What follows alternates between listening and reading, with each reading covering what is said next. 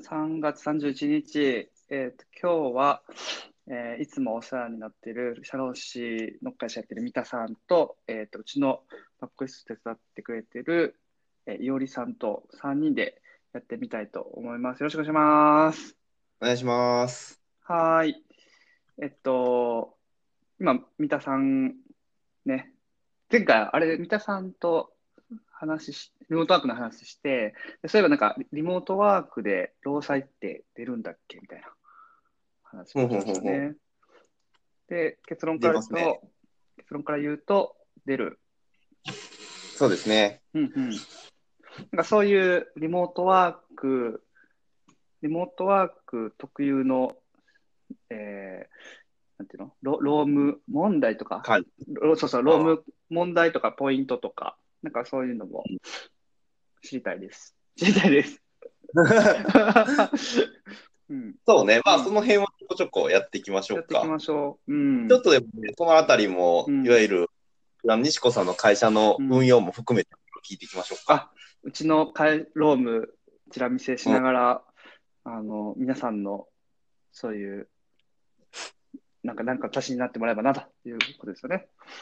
そうそうそうそう。うんうんうん、で、まあ、ちょうど労災の話は確かにもう自宅も一応職場なので、うん、まあ、いわゆるその仕事に対して何か起こった際っていうのは労災が発生しますと。うんうん、でも意外とやっぱ労災ってそこまでやっぱ起こらなくて、うん、一番労務管理で課題になっていくのはやっぱ時間管理かなと。おそれはあのやらせとかではなく 時間管理。いや、普通にいや、言っても労務管理いろんなところやってるから、はいはいはい、はい聞くときにやっぱ一番課題になってくるのは時間管理どうしましょうみたいな。おうおうおういい流れ。はいはい。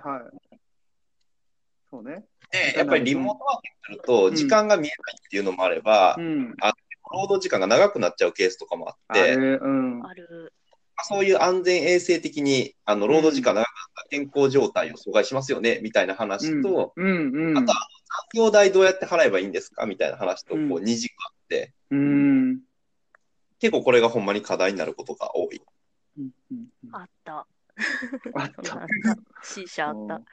おいおいおい、これ、これ公開するやつだから。はい、あれはあ問題としてね、別にあれですよ。課題としてってことね。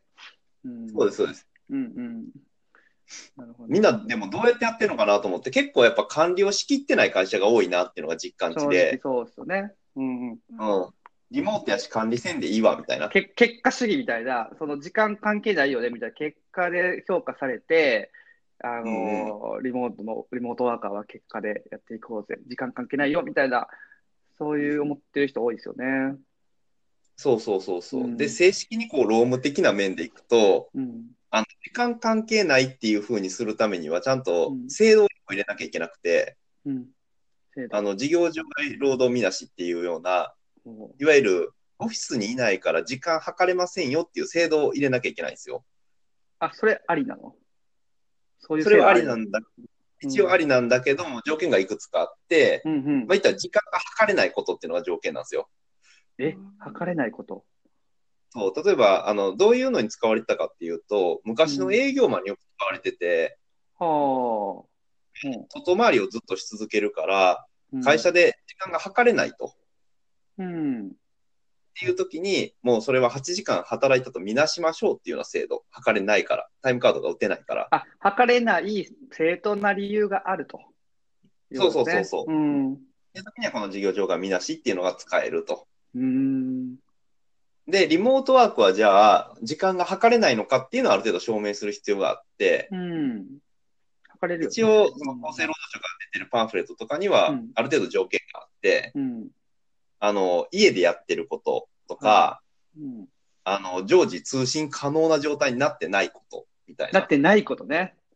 そう、つまり、あの、つ何かっていうと、上の人、会社が、その人が働いてるかどうかを観測できるかどうかっていうところが結構争点になって、うん、つまり営業マンが今働いてるかどうかって感知しようがないやん。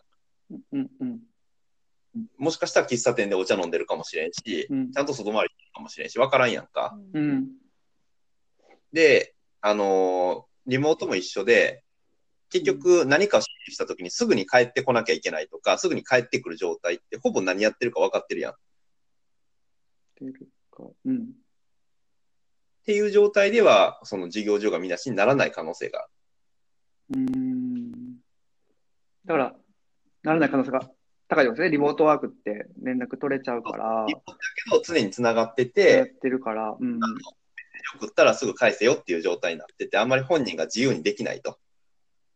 うんうん。っていうのと、あとは具体的なあの指示内容がちゃんとあるかどうか。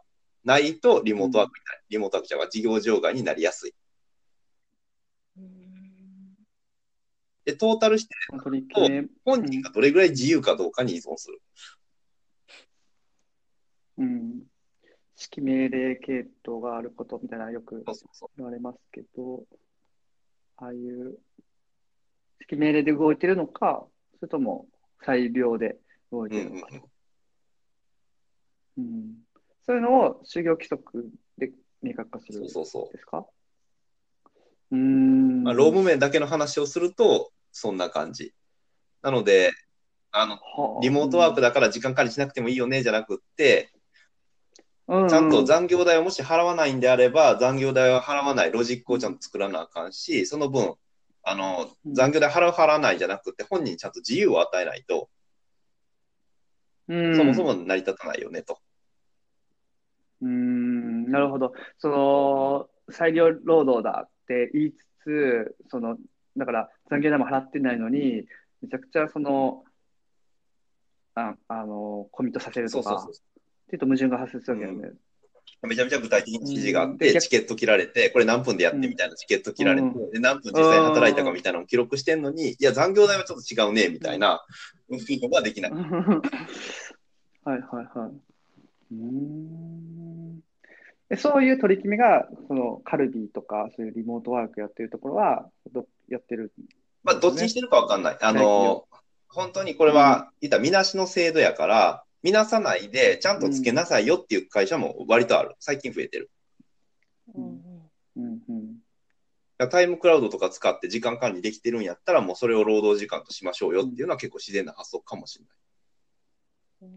うん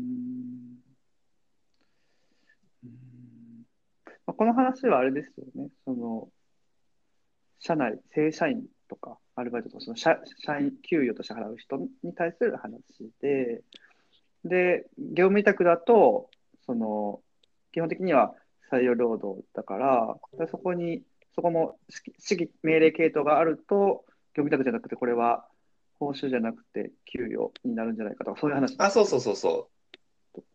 全然業務委託やったら労働時間っていう概念がないので。ないけど、うん、うんうんまあ、その代わり業務委託と社員を同時に使うときは結構いろんなことを見せなんだよね。うんと整合性を。そうそうそう、同じように働いてる時って結構危うくて、同じようしてやってたりとかするから、それってもう社員だよねみたいな話に見なされることは。うんうんうん、そうですね。税務調査の時にそこが結構論点になりますね。なりますね。これは偽装請負じゃないですか、ね、あ、そうそうそうそう、まさに。